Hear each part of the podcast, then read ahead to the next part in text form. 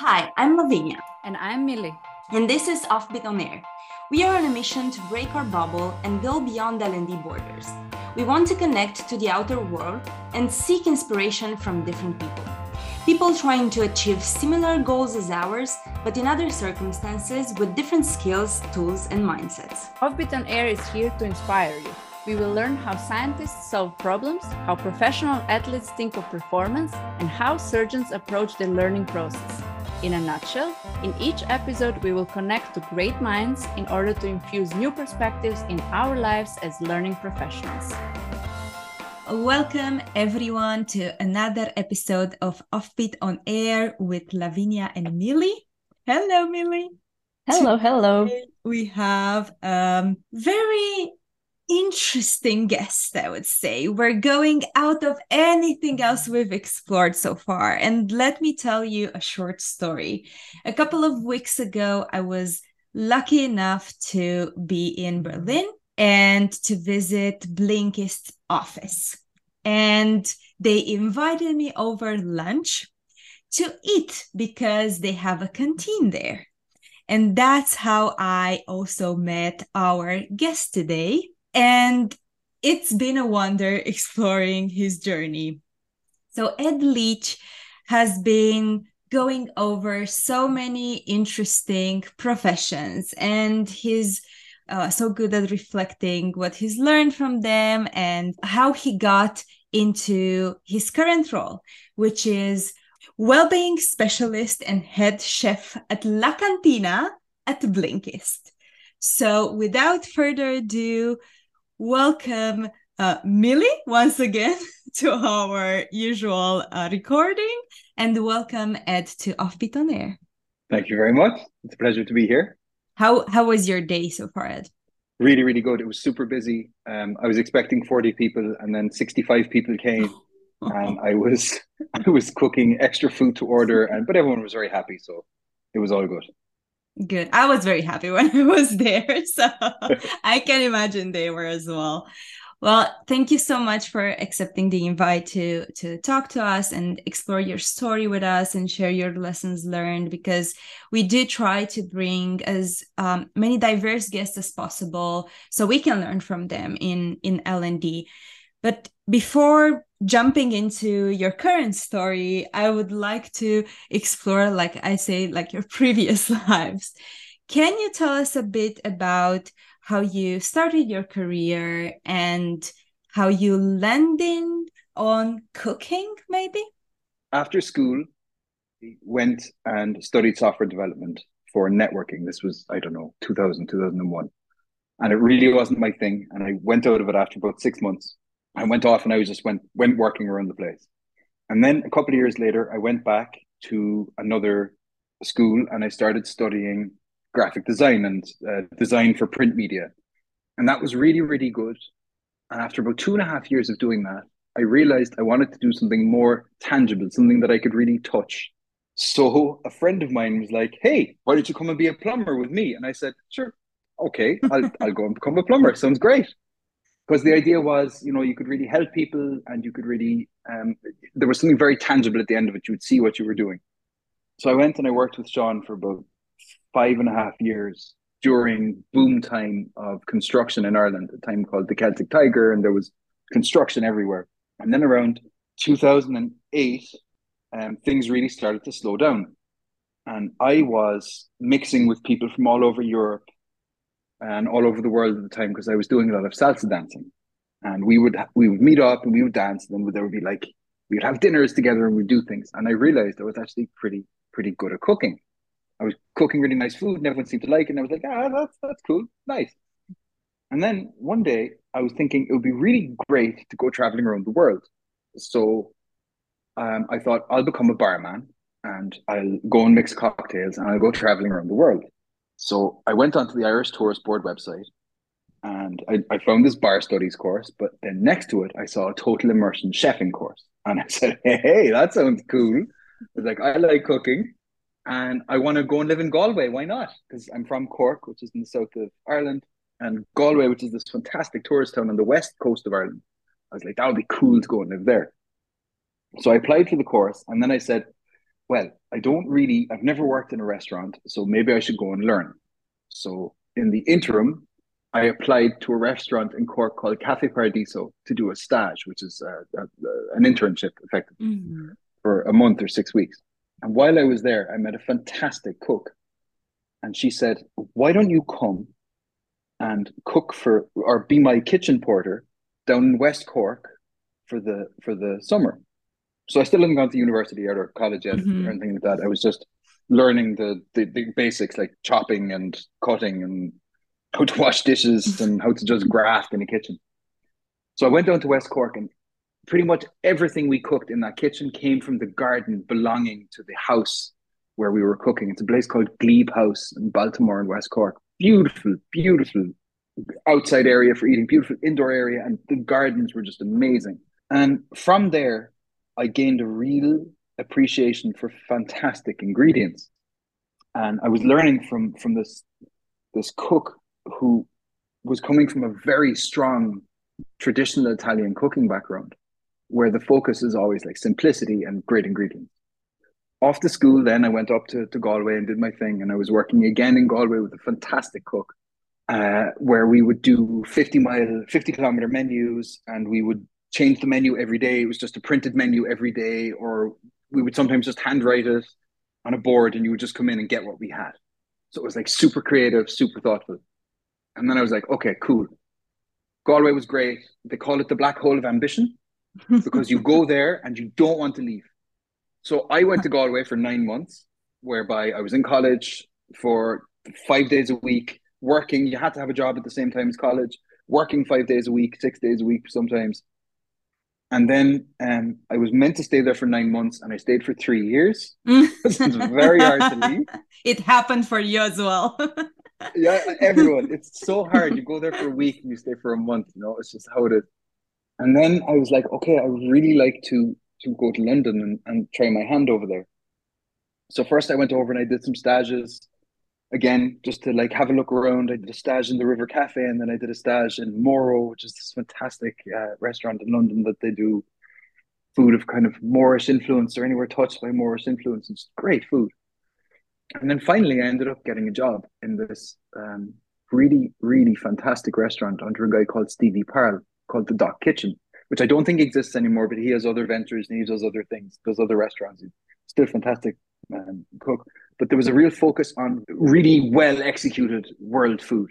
So again, like learning loads about spices, learning loads about how to do world food properly, how to do food from all different cultures.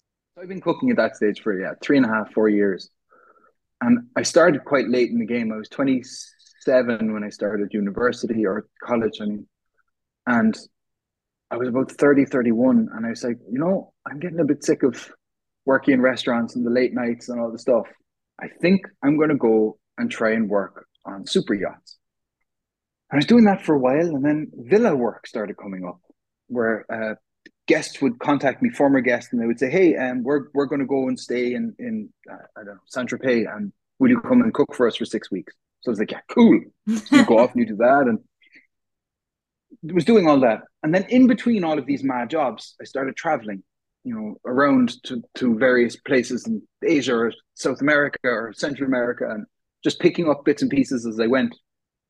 Going and literally just eating loads of good food and asking people what they were doing and what was what and looking at ingredients and and then along my travels um I, I'd been doing a villa job and I was I was on my way home and I asked them to fly me to India. So we were working this is now 2000 where are we? 16 or so. 15 2015 or so and um we were working in a villa in Bali and my then fiance got pregnant we are like oh man, what are we going to do? like, we can't be traveling around. No, we can't do this anymore. I was like, okay, let's let's like let's move to La Palma. So we tried La Palma, didn't work out. We are like, okay, she's now five months pregnant. I'm like, all right, maybe we can go and do some like private cooking in Paris and do some stuff. So we moved to Paris. Um, it was very very hard because we were effectively by ourselves. We had no mm-hmm. family, mm-hmm. no friends, and a small baby in a big, big city. And my wife's a Berliner, and we said, "Look, we're gonna we're gonna try move to Berlin." So off we went to Berlin, And I started in Berlin with uh, at zero because I had no contacts here. I knew nobody, knew nothing. And I started working in a restaurant, and I'd been out of restaurants at this stage four or five years, and I wasn't, I wasn't up to it anymore. I, I'd, I'd been sleeping sometimes for an hour or two hours a night with a baby, and it just wasn't, it wasn't thing. I, I wasn't fast, I wasn't good, so I started looking for catering work. I started, I, I started working weeks with this guy called uh, not was this guy with this company called Beets and Roots uh, in Berlin, great catering company, and um, I was working there doing my thing, and daytime hours all going good, and then um, the opportunity came up to run my own kitchen somewhere else. So I go across and I'm working in this other kitchen and it's going great. And I, I texted the owner of Beets and Roots, um, a, a supplier name contact and he was like, "Yeah, here's the contact. And would you would you like to hear about a cool job?" And I was like, "Of course, I want to hear about a cool job. I always want to hear about who cool doesn't." yeah, right.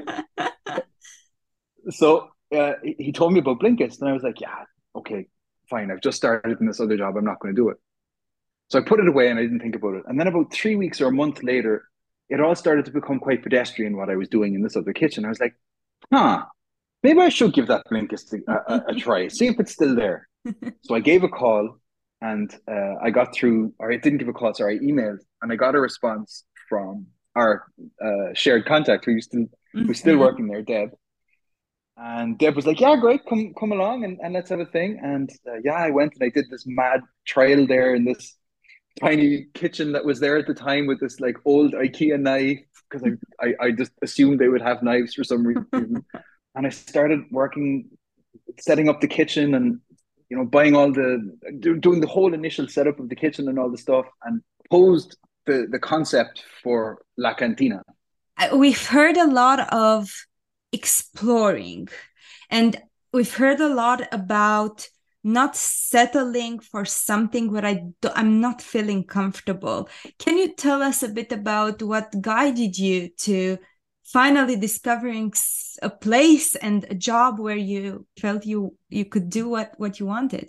Yeah um, thanks. It's a, it's a great question. I'm really creative and when i was plumbing it was great because i could i, I used to make these mad sculptures out of um, copper pipe and all the bits of leftover pipe and all the plumbing fittings and I, I had all these cool tools that i could make things with so that really like satisfied that urge to make something what happened with cooking was it felt like you could hit every sense at the same time.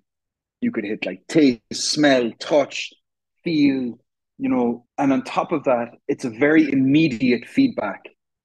As an art form, it's a really immediate feedback. I mean, second only to like singing, which you know you can affect huge groups of people immediately. Whereas with, with, with cooking, you really can see how it goes. So I kind of felt that it dragged in all of the interest that I had because I love doing physical things, but I also love sight and sound and I, I you know I love music so there's always like good music playing and there's all this kind of stuff so and then after that it was like with work I never wanted to kind of settle for something I didn't want to do because I'm just I'm very aware of my own mortality I just what's the point you know if you're not happy doing something then change do something else you know and that's hugely so in the world of yachting where you can't get away from people if you are working with a crew of 10 people on a boat and the boat 40 meters long, that's as far as you can get away from someone. So if you don't get along, the best thing to do is to walk. And I kind of brought that approach into life where if it's not right, I just, I just, I don't even think about it. I just change. And yeah, it's, I, I think it's very, it, it sounds really selfish, but actually quite healthy, you know? Yeah, I, I actually love that. I would never say selfish for it. I think you're very self aware as well. Like you know what suits you. Also, you know where you will thrive best, where you can, you know, be the best version of yourself or where you are. And maybe I can touch a little bit because your contexts changed quite a lot, right?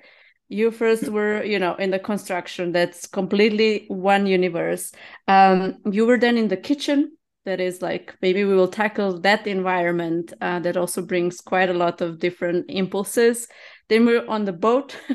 I'm already claustrophobic just thinking about it. and then you were in Villa. Could you reflect on how different contexts shaped your craft today? Yeah, brilliant. Um, so from construction, you you got really used to just like physically like hard work. that just you just keep doing and you don't you don't stop until it's done you know you get to you you you have a point and you have to get there and then you keep going till it's done and you work and that work ethic helped me into a kitchen where you would be standing sometimes for you know 14 16 hours a day and you're just working working working and oddly enough that crazy hard work ethic from kitchens and construction were a lifesaver when it came to working on yachts because you would be doing you would be doing charter work on a yacht and you can get called at any hour of the night to go and cook someone a, a poached egg you know? Oh, wow. Um, if someone wants a hamburger at three in the morning you got to get up out of bed and make the hamburger at three in the morning you know what i mean? And it you know it's it's their prerogative. They're, they're paying a huge amount of money to rent the boat there's massive tips involved everyone's very happy to, to keep the guests happy it's five star service you know so that kind of like work ethic from those two really, really brought me through. But then while you're on yachts, you're stopping anywhere random and you're getting into a speedboat and you're going on to whichever little mad town you can find buying ingredients. And then you just really have to get super creative, right? So I remember once making um, a tomato salad, but I made it completely with peaches. So I was doing this like really cool peach salad with all these lovely different types of peaches that I found, and like feta and mozzarella and bits, and the guests loved it. Like, and it was totally a spontaneous thing that was just I found peaches, we're having peaches. You know what I mean? this like ridiculous creativity comes all the way back from cooking, but then it it goes back back to the old experiences, but then carries forward into the new yeah. because imagine Mili, I have been cooking at Blinkist for five years, and that's a captive audience. So I cook for the same people every day, and I have done for five years. So I've got to keep reinventing the wheel with the yeah. food, right? It has to be interesting. Otherwise, people are going to go like, "Oh, great, it's spaghetti again. Thanks." you know. So all of those different things have informed each other. Yeah, that's beautiful. And and you know, you think oh you had some random places but they fed into each other to to to different and that's always like when you reflect on your journey it in the moment it doesn't really always feel like you know that there's a lot of sense at least in my case as well but like looking yeah. back everything kind of played a role and that's beautiful um and maybe when we talk about also like what what brought you where you are um, when we were first met and you walked us now also through the story, you worked with some high class people who were already, you know, paving the path, very established, and you were literally next to them. Can we look at that specific moments where you're learning from them by observing? How was that?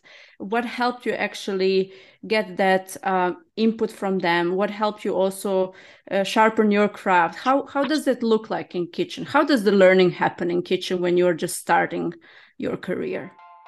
This episode is brought to you by Sana. Sana is the home for all your company's learning it's where your teams can easily create and share knowledge, learn alone or in live groups, and get answers to any questions, thanks to a little help from AI. It's also where L&D saves tons of manual admin hours through smart automations and analytics. Learn more at sanalabs.com/offbeat.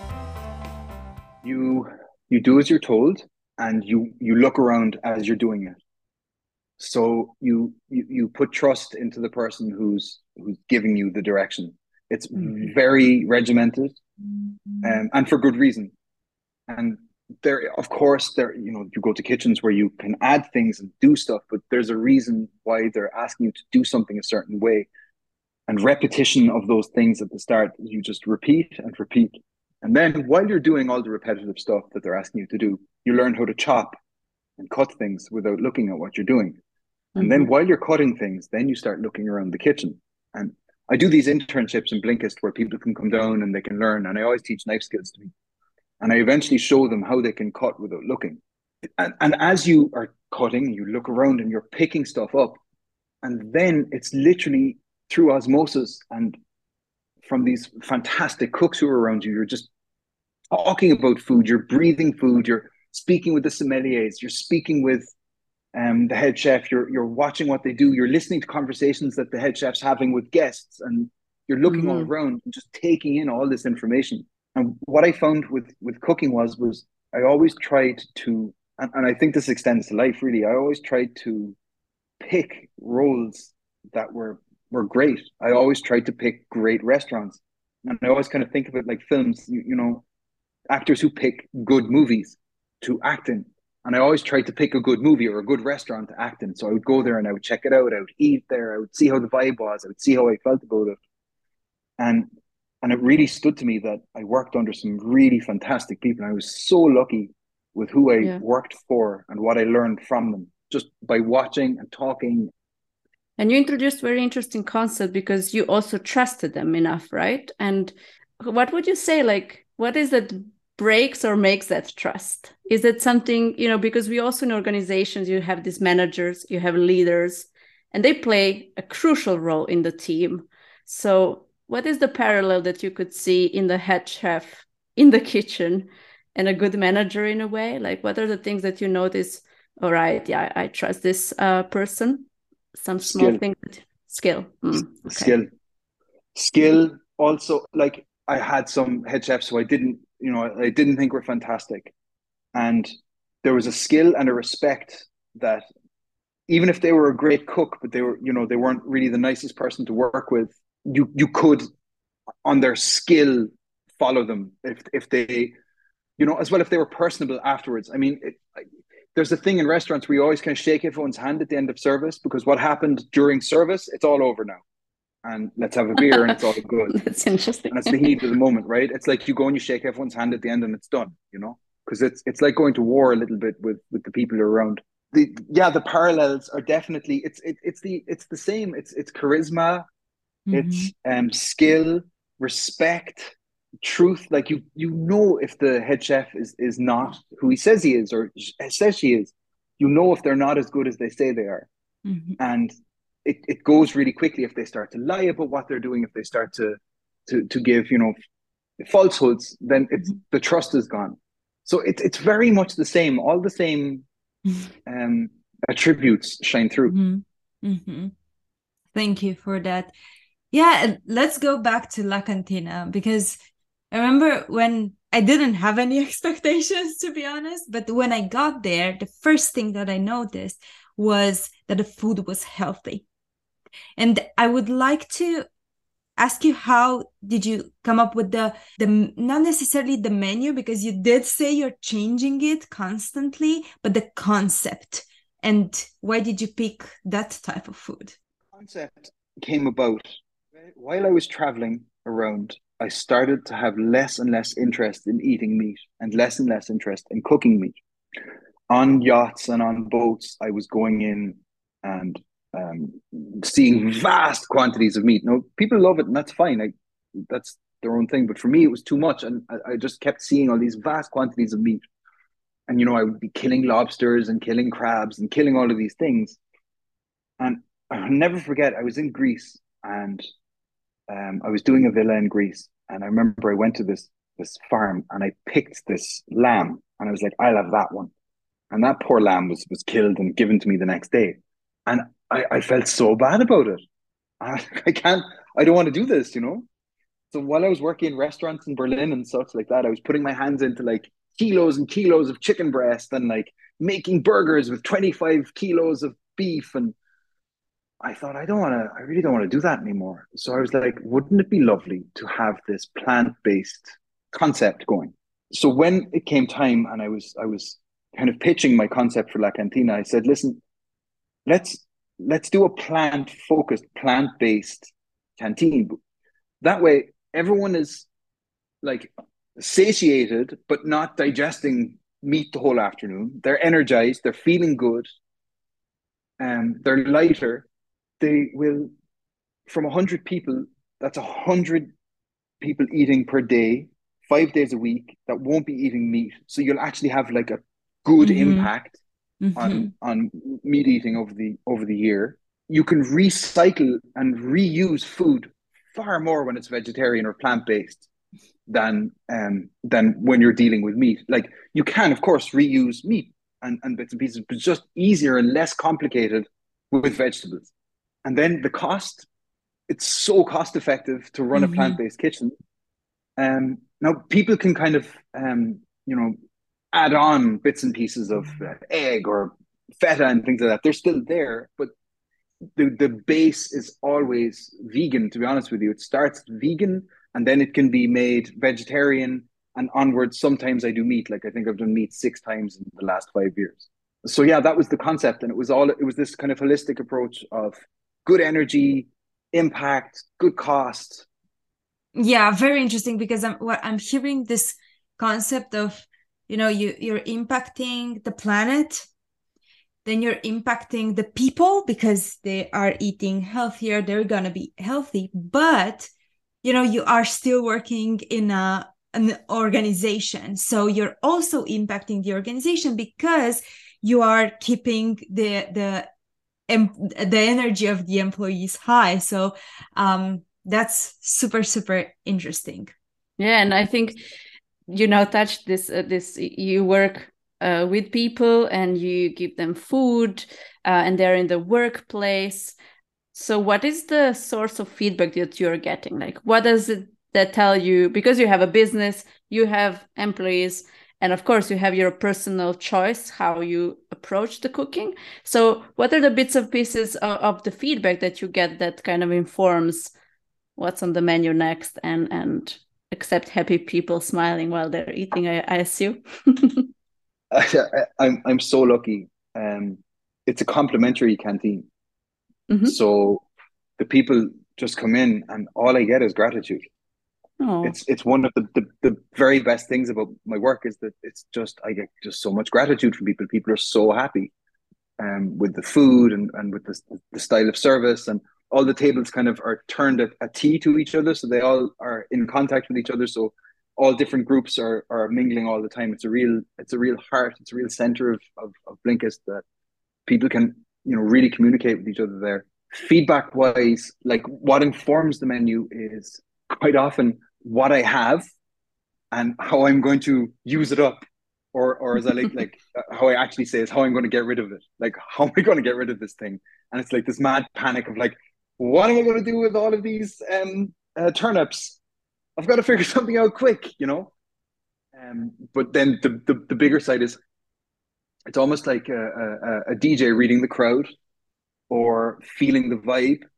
Mm-hmm. Um, I I kind of do it for myself as well as like how I feel in a day. So I get up and you know if it's like really dreary and really thin, you want that lovely comforting food, right? You want this kind of a cuddle, you want something nice, and you might want some pasta. You know what I mean? You want you might want something like that. And so often I, I cook something and someone goes, Man, how did you know? That's exactly what I wanted today, right? Like, oh my, I was thinking about pasta, like, it's so cool.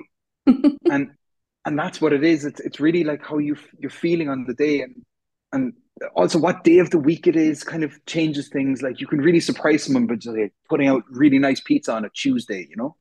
Like not that it's pizza Friday, it's just like on a Tuesday, it's like bang, pizza, and everyone's Surprise. like, Oh my god, that's so cool, you know?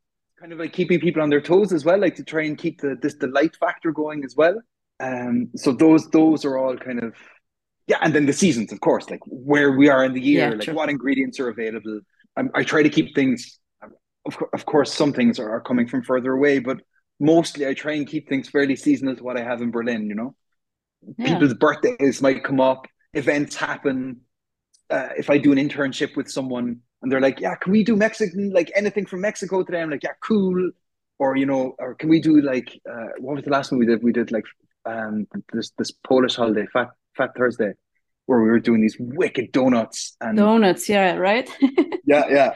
So all of these kind of, all of these things inform the menu, you know?